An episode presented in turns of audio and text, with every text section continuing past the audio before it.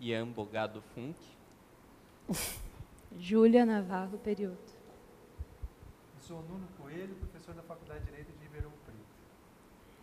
Eu sou Raquel Ronick, professora da Faculdade de Arquitetura e Urbanismo da Universidade de São Paulo. Sou Caio Kuog, sou aluno do Direito e também do doutorado na FE. Olá, nós estamos no Instituto de Estudos Avançados Polo de Ribeirão Preto, da Universidade de São Paulo.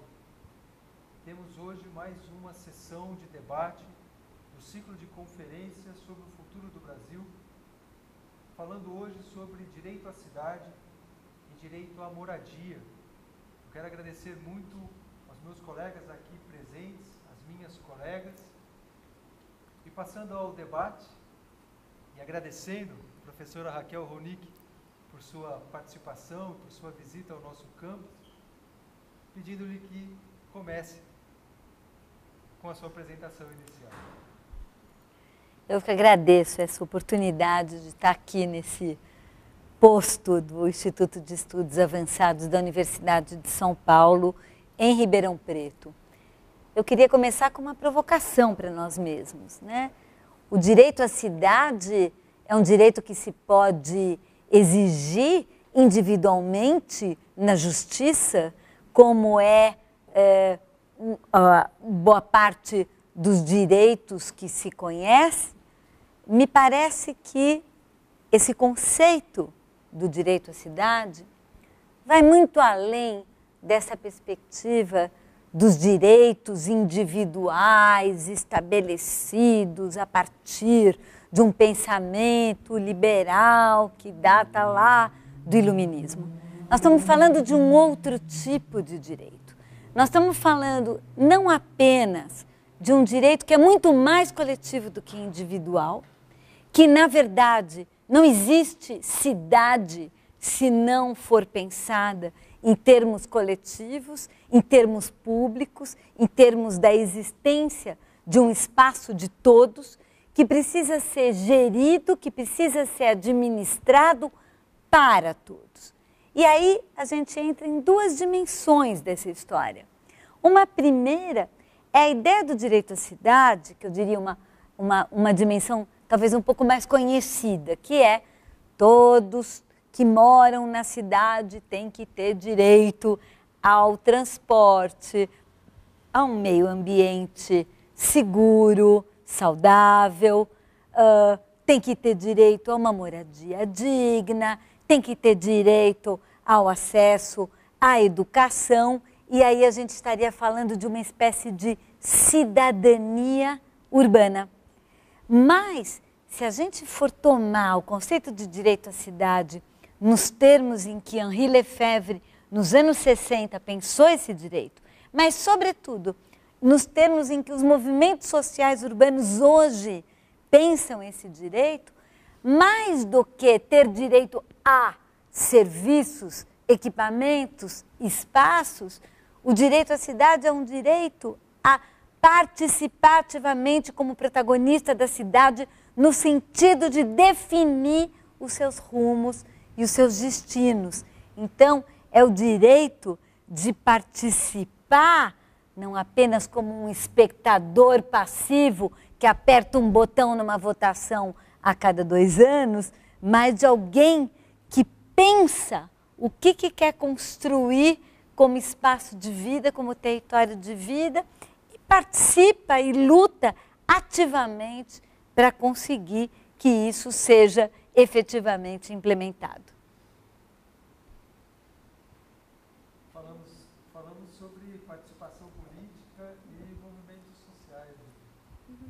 Olá, olá, boa tarde a todos e a todas. É, boa tarde, professora. Pensando então um pouquinho nessa, acho que eu vou pegar o gancho da participação para a gente começar o debate. Pode ser? É, professora, eu, eu pesquisei no, meu, no meu mestrado a questão da participação popular aqui em Ribeirão Preto, né? E foram nos processos de 2013 a 2015 e a gente e eu estava muito interessada na época, né, vendo a questão de assim, Nós temos uma regulamentação da participação popular, né, uma, uma garantia constitucional, a gente tem essa previsão no Estatuto das Cidades. E nessa toada também a gente viu uma construção de várias ações do Ministério das, do Ministério das Cidades, com elaboração de muito material para formação. Né? A senhora é uma das principais é, autoras desse material, aprendi muito com ele. E, e também a gente teve a formação do Conselho Nacional das Cidades, com todas as resoluções que trazem para a gente é, a forma de fazer essa participação, que não está no Estatuto da Cidade, não está na Constituição, e elas trazem nessas resoluções em formas de direção de como agir a lei, uhum. é, passos importantes, né? passos importantes até para nossa compreensão enquanto planejamento na gestão pública, né? que traz a questão do diagnóstico, a questão assim de coisas que a gente pega na maioria da, dos casos, a gente vê um planejamento praticamente inexistente, né? que a gente sabe da questão dos interesses por detrás disso. Mesmo com todo e assim é interessante pesquisar essa questão dessa nova ordem jurídico-urbanística, né? Uhum. E pegar os primeiros textos, todos muito entusiasmados, uhum. todos muito bonitos, e depois pegar as pesquisas que analisaram essas, é, a efetividade dessas leis e ver que até hoje a gente tem essa questão, por exemplo, das resoluções que seria uma coisa mínima, uhum. que não é atendida. E agora a gente tem um cenário ainda totalmente diferente, né? com uhum. o fechamento do Ministério das Cidades e a sua inclusão no, no outro ministério do, do governo é, do Bolsonaro. E a gente consegue perceber até uma mudança total assim da, da questão da, da, produção de material. Né? Eu cheguei a ver esse último planejamento que eles fizeram, tentaram fazer um planejamento para cidades em três parágrafos, praticamente, é o que eles escrevem. E a gente tem essa questão do fechamento dos conselhos e tudo mais. E eu queria te perguntar quais são as perspectivas de agora, assim, sabe? E quais são as e para a gente tentar entender também o que estava acontecendo na questão do Conselho Nacional das Cidades, quando que ele se perdeu, o que, que a gente perdeu com isso, né? E o que, que a gente está tendo de empenho para retomar ou quem que está lutando é, para a gente tentar essa participação institucional, né? Uhum. Falando aqui da questão mais das leis, assim. Então, foi bom você levantar essa questão da nova ordem jurídica urbanística, que foi uma aposta bem importante é, do movimento pela reforma urbana no Brasil, que começou a se constituir no finalzinho dos anos 70, começo dos anos 80, que agiu fortemente na Constituição, em conjunto com outros movimentos sociais, no sentido de é, transformar a democracia naquilo que naquele momento eh, se imaginava e se pensava como um processo de radicalização democrática. Radicalização democrática no sentido de transformar a democracia em mais democrática. Por quê? Porque isso partia de uma leitura de que se as políticas urbanas eram políticas urbanas excludentes, que não eram capazes de atender a maior parte da população, era porque o processo decisório sobre elas era excludente. E, portanto, de que os mecanismos formais existentes, eleitorais, de consulta, de eleição, não eram capazes por si só de efetivamente representar o conjunto de interesses e, portanto, era necessário ampliar os locos, os locais, assim como os espaços e as práticas de representação democrática, no sentido de incluir muito mais gente, muito mais setores, muito mais segmentos. E é com isso que, não apenas no campo do urbanismo, da moradia, mas em vários campos no país, da cultura, da questão indígena, dos idosos, da população de rua, nós temos inúmeros campos que apostaram em processos participativos e de ampliação da interlocução.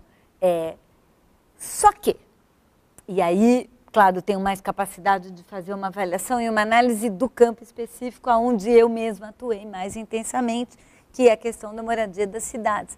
Mas acho que há, há análises importantes nos vários campos, né? de que essa nova ordem jurídica urbanística foi sendo implementada enquanto a velha ordem político-jurídica continuou em pleno vigor. de tal maneira em que, tocando em miúdos, o processo decisório sobre as políticas urbanas e habitacionais não se transformou totalmente no sentido de incorporar de fato esses novos espaços, por um lado. Por outro lado, também a lógica da velha ordem, das intermediações políticas, das relações interpessoais, dos negócios, da política como os negócios, absolutamente presente na cultura política brasileira, também se fez presente na experiência política dos conselhos, porque nós estamos falando da mesma cultura, não estamos falando de outra cultura. Então também tem contradições internas dentro ali. Mas, mesmo assim, esses espaços foram espaços de interlocução, foram espaços de formulação, foram espaços de inovação, por mais precários que eles tenham sido em termos de processo decisório real. Então, de fato, eles não radicalizaram a nossa democracia. Porém, ao invés da gente entender por que, que eles não radicalizaram a nossa democracia e ver como é que nós vamos transformar a nossa democracia em mais democrática, não. Nós estamos vivendo a era da supressão da democracia. Nossa democracia é uma porcaria e não nos representa? Aham. Uhum. E aí o que, que a gente faz? A gente acaba com ela. E aí ela fica completamente concentrada em poucas mãos. E que mãos são essas? São as mãos de quem teve o poder de decisão historicamente. Então, trata-se, sim, de um retrocesso. Mesmo que a gente considere que os avanços não foram exatamente os avanços que imaginamos e sonhamos. Mas isso não significa de jeito nenhum que toda a experiência que nós já tivemos de formulação participativa, você tem que pegar, botar dentro de um saco de lixo e jogar no lixo. Né? A gente aprende, e eu como educadora e professora, a primeira coisa que eu tenho que acreditar é que a gente aprende da experiência, da história, do caminho já percorrido pelos outros, né? sem fazer uma tábula rasa. Acho que também é muito importante, especificamente no campo da política urbana, a gente entender isso. É, enfim, exigiria um debate inteiro só sobre isso, para a gente pensar que o modelo a partir da qual foram pensados os conselhos e as políticas dentro, dentro deles era um modelo de um projeto de Estado e um projeto de Estado que já não existia mais, ou seja, já estava sendo transformado em função do ajuste fiscal, em função da drenagem né, é, da, dos recursos na mão do Estado, em função da agenda neoliberal que foi penetrando dentro do Estado brasileiro exatamente na mesma década em que se começou a implementar a Constituinte. Então, nós temos que entender que aquele modelo já não cabia nesse Estado, que já não é mais esse Estado. Então, é importante entender essas é, disjunções né, que nós vivemos, e essas disjunções foram basicamente injunções dos anos 90. Claro que é fácil falar agora sobre isso, na época a gente não enxergava. Eu mesma, né, é, envolvida com toda a luta pela reforma urbana, não enxergava os processos de transformação neoliberal que já estavam ocorrendo no âmbito do Estado brasileiro a todo vapor nos anos 90. Né? Então, claro que hoje a gente consegue fazer essa leitura e, ao fazer essa leitura, vamos ser capazes de pensar uma nova agenda, que é fundamental nesse momento. Boa tarde. É, a minha pergunta vai também no sentido da da participação democrática, na gestão democrática da cidade, só que num, um, num viés um pouco diferente. Né? Uh, eu, nos, nos, últimos anos, realizei uma pesquisa sobre processos de reintegração de posse aqui em Ribeirão Preto, e, e o que eu verifiquei no, no final da pesquisa era que muitas vezes esses processos de reintegração de posse é, recebiam uma decisão logo de, no início do processo é, pela reintegração de posse, sem a, muitas vezes sem qualquer possibilidade de defesa da, do, dos, do, daqueles que estavam sofrendo a reintegração de posse, e, e esses não e, e, tinha reintegração de posse sem qualquer fala né, institucional de, desses da, das pessoas que estavam sofrendo essa ação no, no, processo. Então eles não tinham o direito de voz no processo. Uhum. E o, uma coisa que eu vi também observo nos últimos anos é uma crescente desses processos, número de processos de reintegração de posse e outras remoções, às vezes até sem processo de reintegração de posse, uh, em, em, enquanto uma, eh, uma decrescente com relação aos programas habitacionais a, e a política habitacional num, num, sentido mais amplo. Então, é, primeiro, aí, é, como, a, a, como a senhora vê essa participação, principalmente no judiciário, no, né, nessa, nessa área que é justamente onde se, se estabelece muitas vezes o conflito entre os atores, mas que muitas vezes os atores acabam não tendo voz.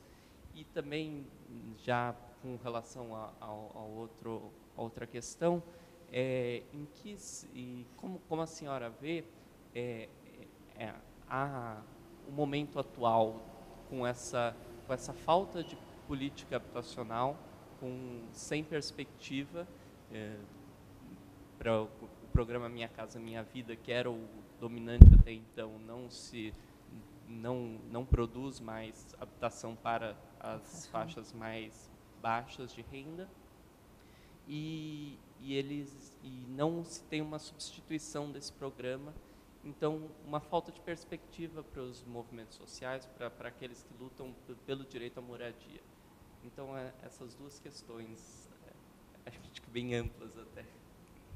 Você, é, o, o teu estudo revelou o que vários estudos que estão sendo feitos no Brasil também reiteram exatamente o mesmo tema, que é o seguinte: o judiciário, primeiro, não leu a Constituição, desconhece totalmente o Estatuto da Cidade, totalmente. E a única coisa que aprendeu eu imagino que é o que ensinaram na escola, não é possível? É o Código Civil. Então, diante de um conflito em torno de uma questão de posse, o que durante os processos, e aí eu estou falando com base em vários trabalhos, várias teses de mestrado e doutorado que examinaram concretamente centenas de milhares de sentenças em vários processos. Não apenas sequer citaram quem estava envolvido no conflito, nem se deram o trabalho de ver se tinha alguém ali envolvido no conflito, olhar a escritura, viram se ali era uma escritura registrada no cartório, é beleza. Pode mandar a polícia oficial de justiça tirar. E ponto. Com honrosas exceções né, que é, militam na direção contrária de muitas muito poucas decisões. Não quer saber se o edifício que estava vazio, o seu imóvel estava cumprindo a função social que está no artigo 182 da Constituição.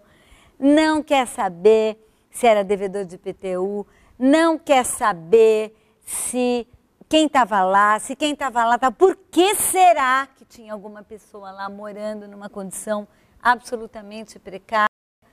Não chamou, não chama é, a prefeitura, o governo do estado para ver que solução está propondo? Nada.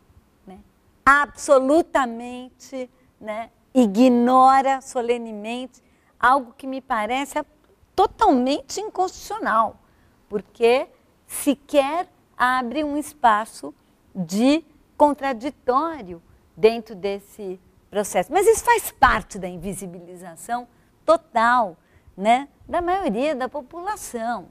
que é, tem muito pouca chance de se colocar tanto no âmbito da política pública como no âmbito da disputa judicial. Qual é a diferença disso com a ideia de que a maior parte das pessoas que estão encarceradas sem sequer ter sido julgadas são jovens, negros, periféricos?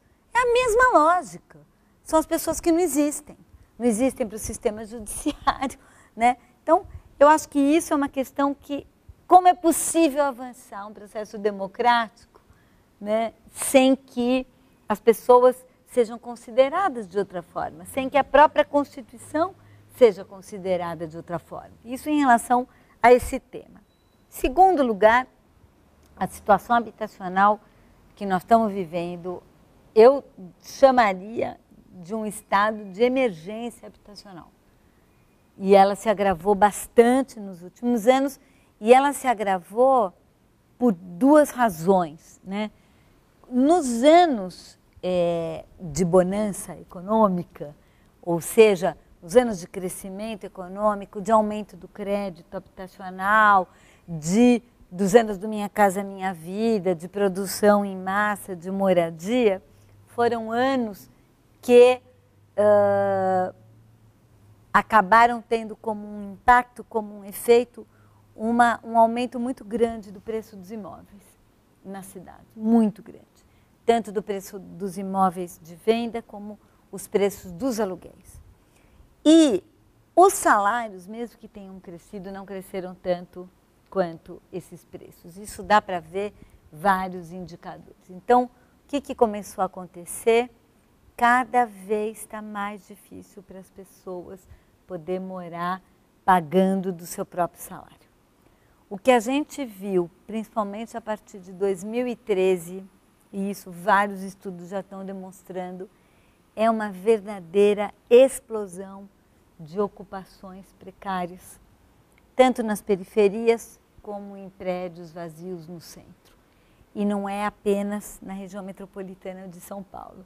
Aqui mesmo em Ribeirão, esse fenômeno também aconteceu e várias outras cidades médias do estado e do Brasil, esse fenômeno também tem acontecido. As pessoas sem nenhuma alternativa de onde morar né, vão constituindo esses espaços né, de autopromoção da própria moradia. E a política pública não tem nenhuma, nenhuma resposta a essa questão. A resposta que tem sido dada, pelo contrário, que é um exemplo mais perverso, é a nova moda, que são as PPPs de habitação. O município de São Paulo e o estado de São Paulo está lançando PPPs de habitação. Parcerias público-privadas de moradia, que vão ofertar moradia para rendas que não são as rendas mais baixas, que não são para quem mais precisa e que, como um efeito colateral, estão exa exatamente removendo, tirando pessoas dos lugares para poder construir moradia para outras pessoas, não para elas. Então, e, e não adianta, quer dizer, é só fazer conta de matemática. A matemática da dona Margarida, a nossa professora do, do, da primeira série do ensino fundamental. Um capital investido que precisa ser remunerado com juros nunca vai ofertar um produto para quem não tem condições nem de pagar o principal, quanto mais com juros. Então não adianta que nem PPP nem política de casa própria, de produção de casa própria, vai conseguir atingir quem mais precisa. Então, é necessário diversificar nossas políticas, entender que a moradia é uma questão social, é uma questão de política social, não é uma questão financeira, é uma questão. Mas, infelizmente, aí não é só agora, historicamente no país, a indústria a, a política habitacional sempre foi capturada pela indústria da construção civil e a indústria financeira, no sentido de que a pergunta central da política habitacional nunca foi quais são as necessidades dos brasileiros e brasileiras em termos de moradia. Sempre foi o que podemos fazer para poder construir mais casas? Basicamente. Que não é exatamente a, política, a, a pergunta central. Né? Inclusive, todo o conceito de déficit habitacional é uma falácia, porque por trás da ideia de déficit está a ideia de quantas casas novas precisam ser construídas. E não necessariamente a política depende disso, né? ou ela tem que construir necessariamente casas novas. Então, acho que é muito importante. É, estamos vivendo um momento muito duro. As perspectivas, infelizmente, são que nesse momento a situação vai piorar, mas eu queria deixar aqui registrado que quem resolveu o problema da habitação aqui no país foram as próprias pessoas que autoconstruíram suas casas. Esta é a história da moradia. E essa vai continuar sendo a história da moradia. É a agência dos próprios envolvidos que, individual e coletivamente, vão ocupando, se virando e autoconstruindo seu próprio habitat. E foi desse jeito que nós fizemos as cidades e vamos continuar fazendo, infelizmente, sem apoio e sem os recursos públicos que deveriam estar disponíveis para esse processo. Olá, boa tarde. É, professora, eu teria um questionamento, mas primeiro um, um relato, né? Você falando dessa questão das próprias pessoas que construíram seus imóveis, é, me remete à minha infância. Do, o meu pai é um muxarife e a minha mãe, dona de casa, deles mesmo construindo a, a casa. o imóvel deles, pouco a pouco, com ajudas e comprando um terreno numa área um pouco mais afastada do centro da cidade. Então, acho que eu, eu vivi isso, de certa forma. E a tua história é a história de 70% da população brasileira, você pode ter certeza. É, meu, primeiro questionamento sobre a fala de, de, sobre participação, eu tenho estudado no doutorado é, um pouco do tema de e-government, é, e o que tem me chamado um pouco a atenção, e, e eu trabalho com um método de tomar de decisão, é que os que eu trabalho atualmente, né, eles invocam um pouco dessa transparência e dessa necessidade de uma participação da, da comunidade. Só que, por outro lado, a gente vê alguns argumentos técnicos, algumas variáveis técnicas que eu não sei se, se seria essa a palavra, mas há um certo desconforto de se trabalhar com a população. E eu gostaria que, se você pudesse comentar um pouco sobre isso, dessa dicotomia que há entre esse, essa tomada de decisão estratégica, técnica do burocrata e, e entre aquela participação popular em que a gente, citando um exemplo é, bem é, conhecido, em Belo Monte, que centenas de milhares de pessoas tinham que participar de uma audiência pública, como que haveria essa participação dessas pessoas numa decisão é, que a gente sabe hoje que houve vários interesses por trás disso, mas, enfim, como que se daria essa participação? Meu, meu segundo questionamento é que eu trabalhei durante três anos na Secretaria de Assistência Social em Rio Preto e trabalhei especificamente no Cadastro Único com programas de transferência de renda e eu pude entrar em contato com muitos moradores com uma vulnerabilidade social mais, a, mais alta e a, muitos deles também é, beneficiários dos últimos programas de habitacionais do, que houve no Brasil uhum. nas últimas décadas, né? E o que, como estudioso dentro do tema de vulnerabilidade social, eu percebi que é, realmente é como você falou, o problema habitacional ele é um problema social, é um, é um problema uhum. é, que vai muito além de só ter uma casa. Uhum. E especificamente em Rio Preto, alguns detalhes que me chamaram a atenção da época é a dificuldade, às vezes, de você ter, por exemplo, em, nesses bairros a, a, um pouco afastados e que foram construídos, de se ter uma educação de qualidade, uhum. de se ter um, uma saúde de qualidade. Então, é, qual seria uma solução mais adequada para a gente, então, promover a melhor habitação para essa determinada população, é, mas não criar também esses outros problemas, de certa forma. Então vamos começar por essa última questão. Eu acho que eu consigo responder essa questão usando o exemplo do Chile, aliás, um país Chile sob Pinochet está é, tá sendo a grande inspiração é, do, do, nosso governo atual em várias, em várias frentes, a Previdência e outras frentes, né? o modelo chileno. É, a, o, o, programa Minha Casa Minha Vida, ele foi inspirado nesse modelo chileno, aonde uh, a, a, a construção privada, as construtoras privadas, ofertavam uma moradia né, regulada em termos de preço, de máximo de preço, etc. E as pessoas compravam essa moradia com subsídios do Estado. E dessa forma, depois de 20 anos de implantação do programa, que ele foi lançado nos anos 70, a gente praticamente, numa cidade como Santiago, residualizou o número de favelas e de, e de bairros precários. Quase todo mundo foi morar nesses conjuntos. Enorme conjuntos nas periferias, distantes, sem oferta de educação de qualidade, sem ofertas, eu diria, mais do que educação, sem oferta de oportunidades de desenvolvimento humano. Porque o desenvolvimento humano tem a ver né? não só entrar dentro de uma sala de aula, mas participar de um ambiente diverso, heterogêneo, culturalmente rico, né? onde você possa né, ter opções culturais, de lazer, de esporte, ser uma vivência né, da cidade que é tão importante e que você, exilado, literalmente, numa periferia, porque além do mais, para você se deslocar, você tem que pagar um transporte, que é caro, e difícil e longo, então é um exílio num lugar sem nada, você. É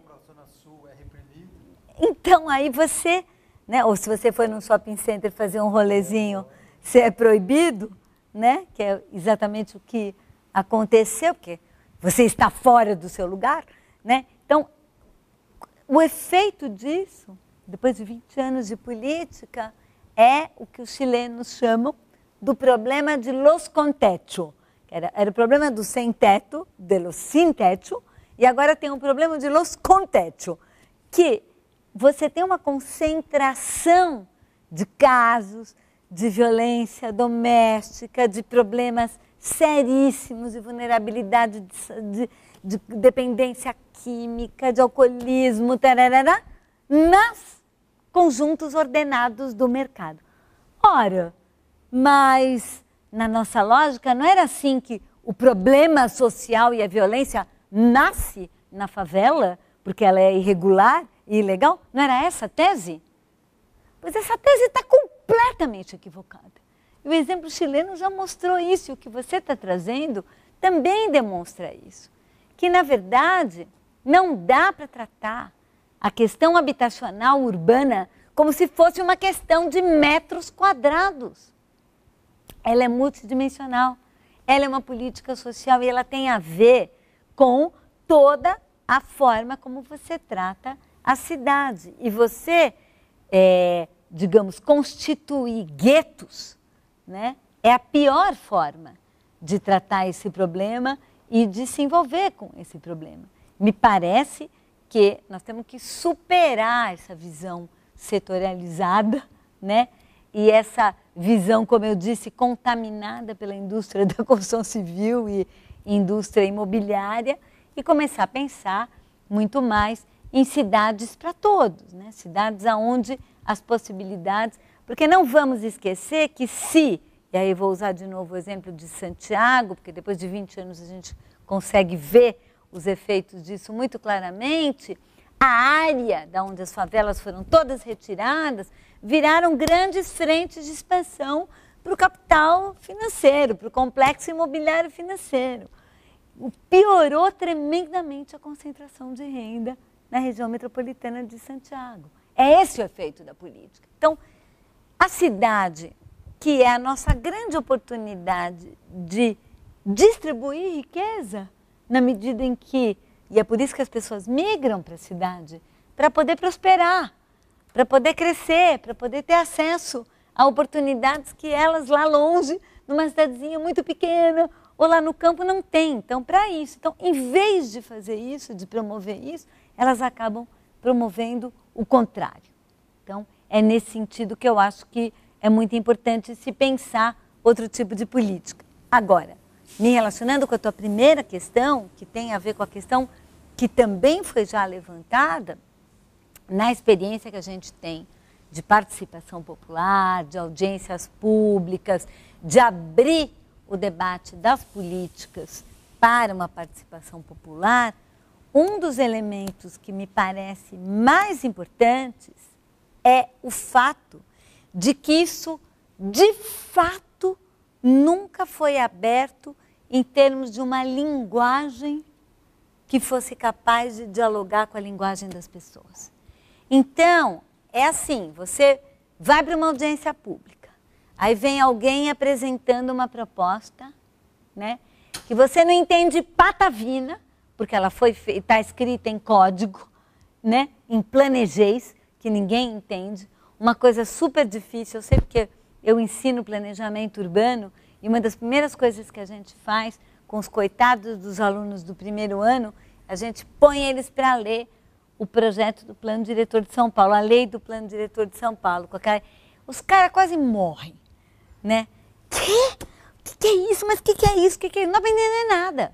E isso são universitários que fizeram vestibular e passaram no vestibular 40 para 1, que é o vestibular da Faculdade de Arquitetura e Urbanismo da Universidade de São Paulo, certo? Então nós estamos falando a liderança né, da, sua, da sua geração, que conseguiram entrar na Universidade de São Paulo, na Faculdade de Arquitetura.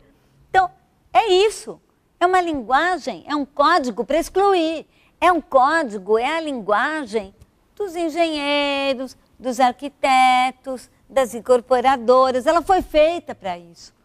Os modelos também são para eles, não, não, é, não tem nada que ver com o cotidiano das pessoas, com as questões que afligem elas no cotidiano. Então, isso tudo, esse processo, por mais que você fale, não, vou abrir, vou fazer audiência pública, todo mundo vai poder uh, falar e todo mundo vai poder participar, nós estamos precisando fazer uma mudança, eu diria, epistemológica da forma como a gente pensa política. No sentido de romper com esse modelo único, com essa fala, né, que é essa fala tecnocrática, absolutamente centrada nesse modelo, e conseguir chegar mais perto das pessoas. Né? E acho que, sim, os, os, a, a, tecnologia digital, ela é, é, enfim, pode ser um instrumento, né? Todo mundo tem WhatsApp, ela pode, ela pode ser um instrumento. Infelizmente, essa foi outra, né? Das promessas que nós tivemos para nós mesmos, né? De que finalmente com as tecnologias de comunicação digital, com a internet, com as páginas das redes sociais, nós íamos finalmente produzir uma comunicação multicentrada, com muitos polos, etc. Mas o que a gente vê na prática é que ela é completamente dominada pelo mercado, ela é completamente dominada por quem paga mais para poder chegar, né? O algoritmo dela né, que faz com que algumas determinadas mensagens cheguem até você e outras não, acabou gerando verdadeiros guetos, né, que são essas bolhas da internet, aonde só chega a você um tipo de informação, muita, muitas vezes totalmente fake, né, totalmente mentirosa. Então, é, há que se pensar né, uh, como é que a gente pode ter ferramentas comunicacionais que não estejam 100% submetidas à lógica privada e à lógica do mercado. Né? Porque, senão, como é que nós vamos conseguir criar, de fato, processos deliberativos muito mais amplos, é, que são absolutamente necessários. E não só no Brasil. Acho que essa é uma pauta global. Eu gostaria de colocar é, duas questões, ambas ligadas ao paradigma da propriedade privada e dos direitos individuais como o modelo do pensamento, da teoria e das soluções práticas nós temos tentado eh, implantar no Brasil eh, em nossas políticas públicas para a habitação. É, a primeira delas diz respeito à identificação é, da solução do problema da moradia com a conquista da casa própria. Uhum. É, uma, é, uma opinião que está arraigada na opinião, na, na, na cultura. na forma de ver, não é? na cultura do, do brasileiro, que é com certeza é, uma. É, não é algo natural, mas é algo que é construído e é alimentado.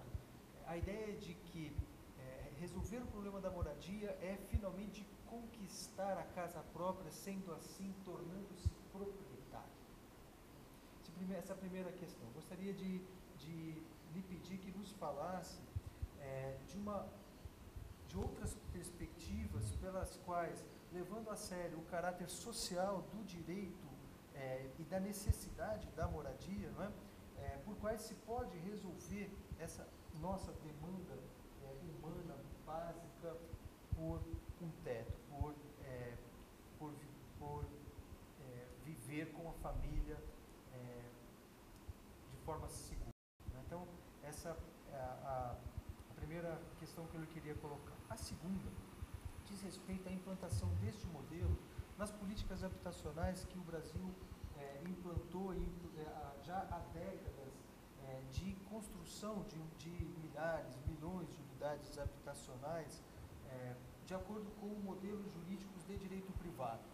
Nós hoje já observamos no Brasil, os prefeitos hoje estão às voltas com é, as consequências, as dificuldades decorrentes destas é, destes condomínios que são é, uhum. que estão hoje presentes é, no, no, em todo o Brasil e que são espaços privados, que são condomínios, muitas vezes é, sem, sem, nenhuma capacidade de autogestão, sem nenhuma capacidade de é, sem nenhuma autossustentabilidade, muitas vezes dominados pelo crime organizado, né?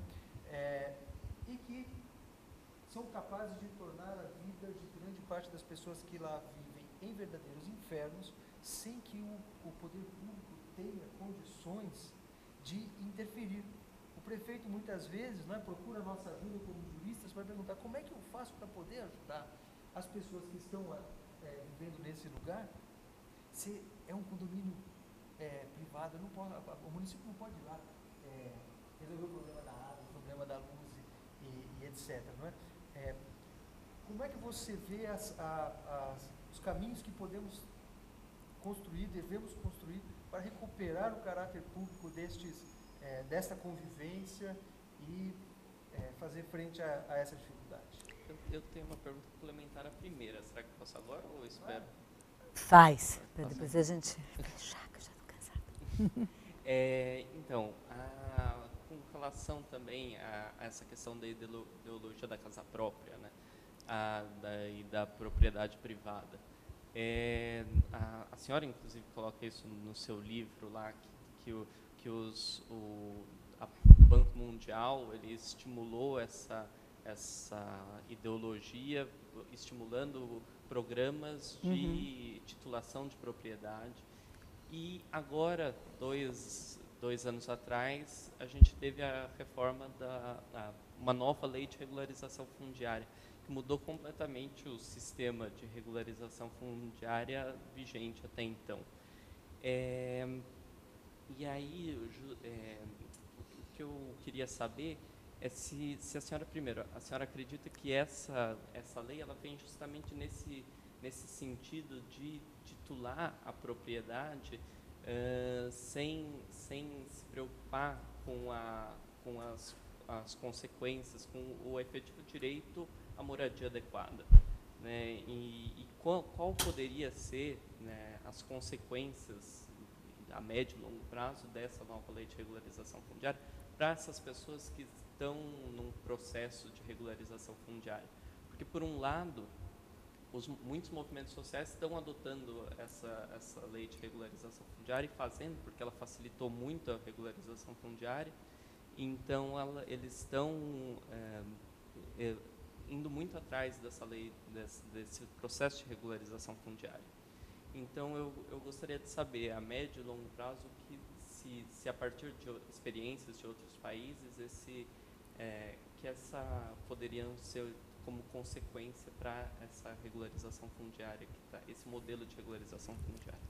Vamos começar falando sobre os condomínios. Quem inventou esse regime privado de controle territorial foi o mercado imobiliário.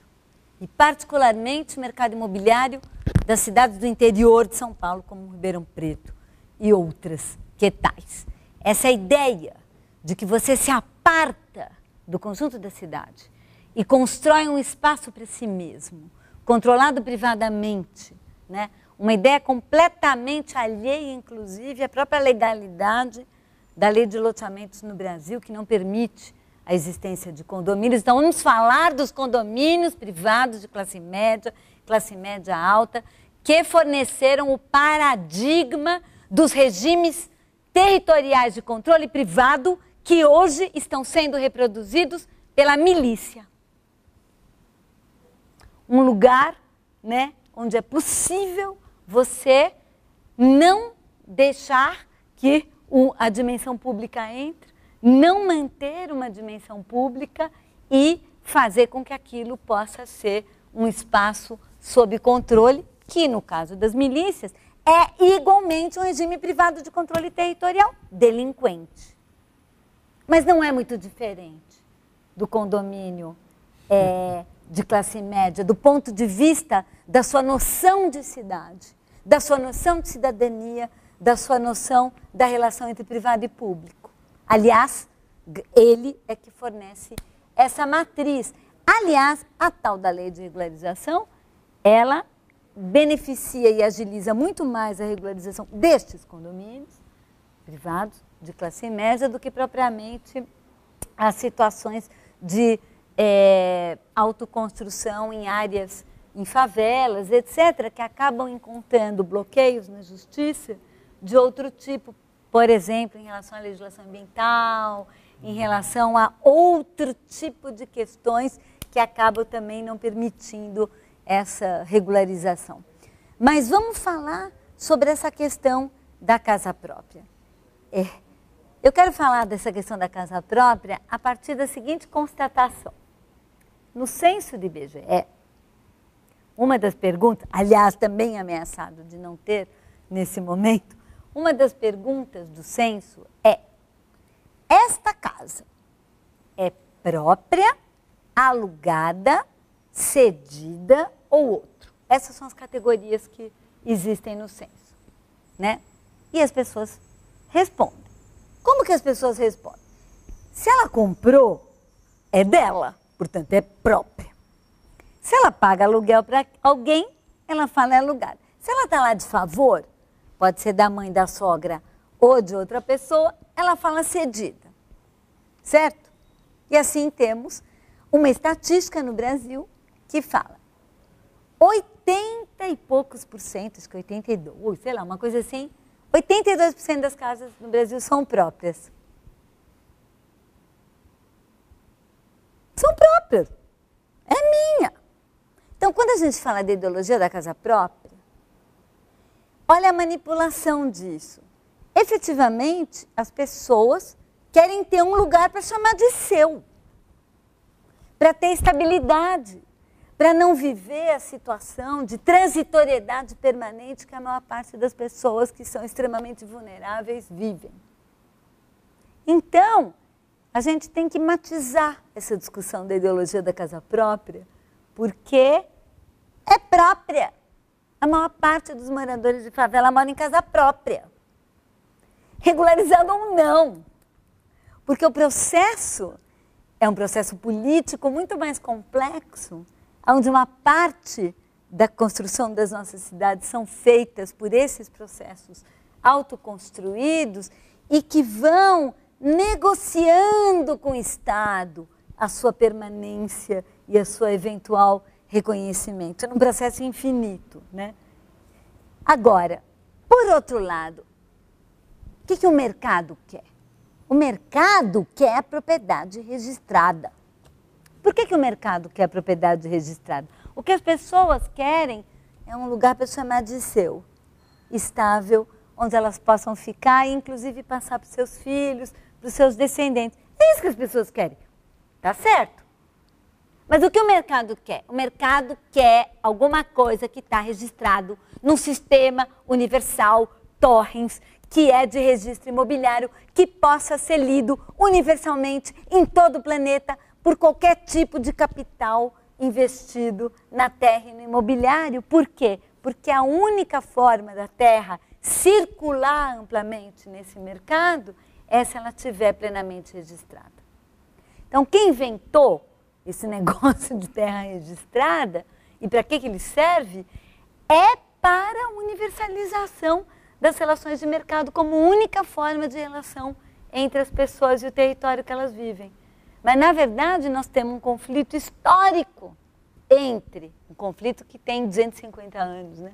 Que essa forma de propriedade privada ganhou hegemonia sobre todas as demais formas, e ela, diante das outras formas, transforma todas as outras formas em semi-regulares, ilegais, frágeis. Mas essa tensão, ela continua existindo. Então, me parece que existem muitas formas hoje é, que não são uma propriedade privada nesses termos em que o mercado exige. Por exemplo, os, as propriedades cooperativas, as propriedades, os Community Land Trusts, que são também é, terras é, que, que pertencem a uma coletividade e não a um indivíduo, as próprias demarcação das terras indígenas e o seu formato também não é exatamente né, propriedade privada, enfim, nós estamos falando de outras formas que são igualmente contemporâneas e que não partem da propriedade privada. O problema é que a propriedade privada, no fundo, não é a mais segura, é a mais livre para circular. E, portanto, é aquela que é o objeto né, da primordial da acumulação. Então, é nesse sentido que eu acho que a discussão poderia ser colocada em outros termos. Né? Professora, posso fazer mais uma pergunta? Gente, gente falando... eu tô, vou ter que falar horas, eu já estou bem cansada. Será que a gente pode, quando sei... Vamos, vamos terminar. Vamos terminar e... A gente continua à noite. Pode ser. Não, pode só ser? porque ainda tem mais duas, mais horas, duas né? horas. Já teve meia hora de... É, Desculpa, de gente, mas é que tá eu já estou ficando velhinha, não, não aguento. Uhum. Tudo bem? Quanto tempo a gente fez? Quanto tempo? Acho que fez uma hora, né? Fez uma hora, né?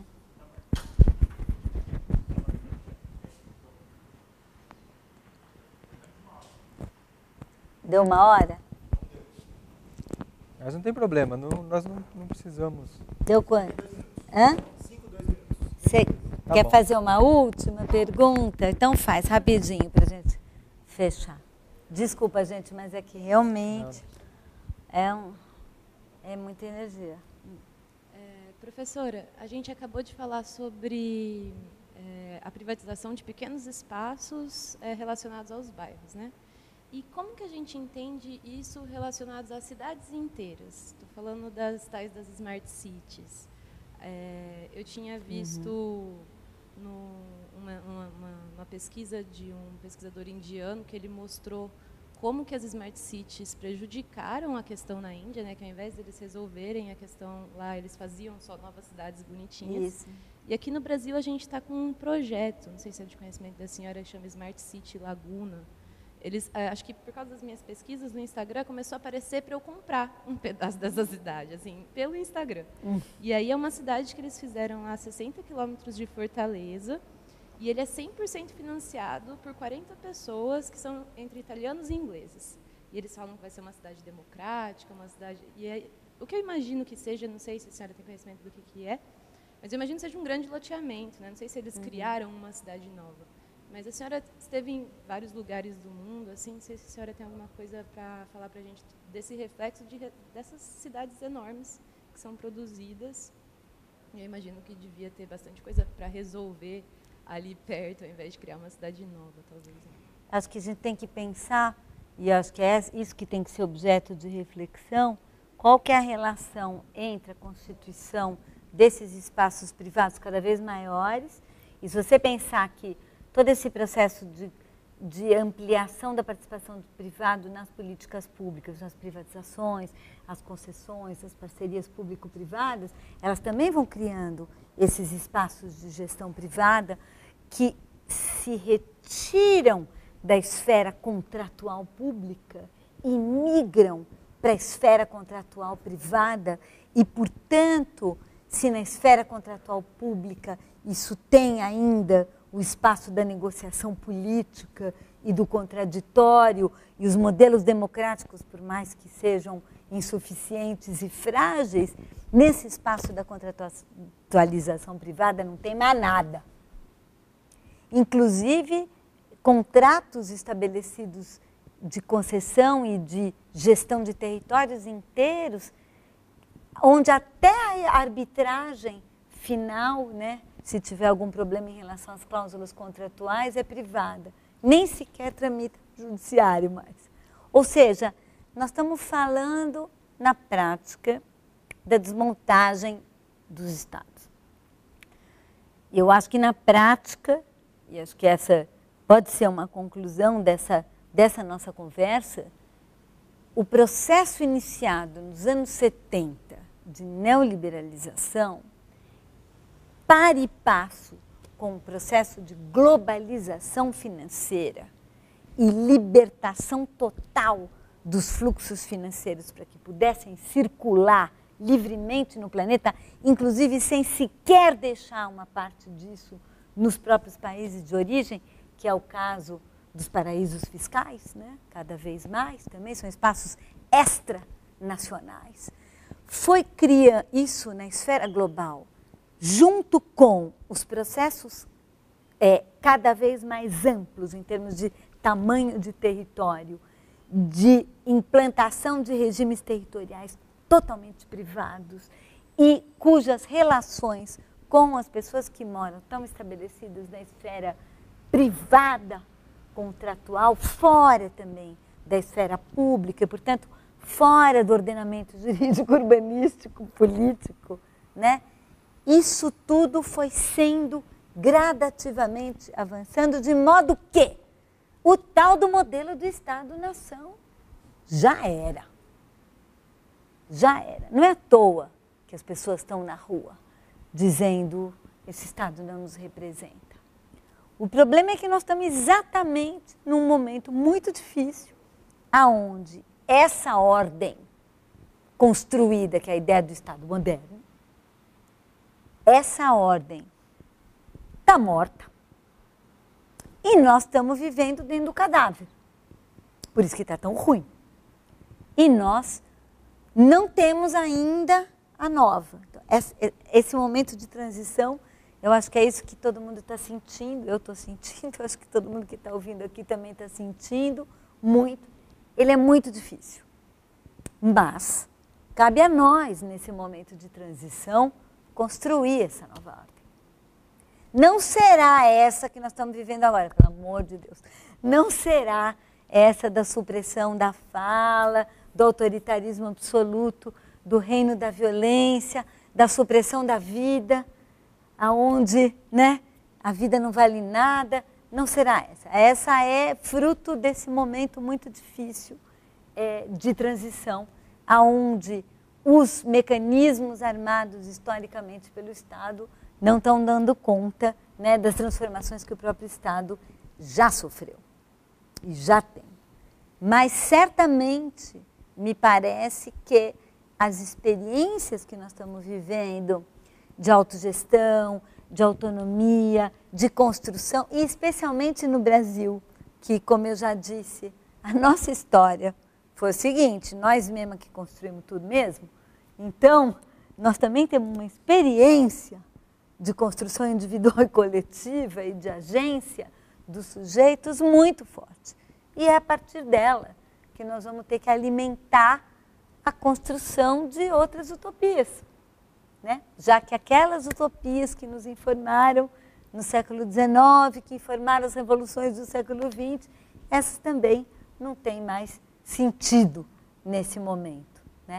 Então, é, uma, é um momento distópico, é exatamente isso, um momento extremamente distópico, mas é em momentos como esse, nesse sentido, nós somos uma geração ao mesmo tempo é, castigada, né?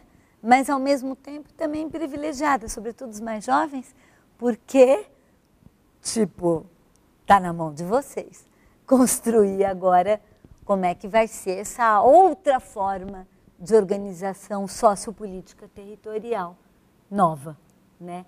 Aonde me parece que o valor é, da vida, da sobrevivência, vai ser um valor, é, inclusive da sobrevivência do próprio planeta, vai ser um valor bastante importante. Muito obrigado. Vamos seguir. É, convidamos a todos para acompanharem as próximas sessões e debates do nosso ciclo de conferências sobre o futuro do Brasil. Muito obrigado.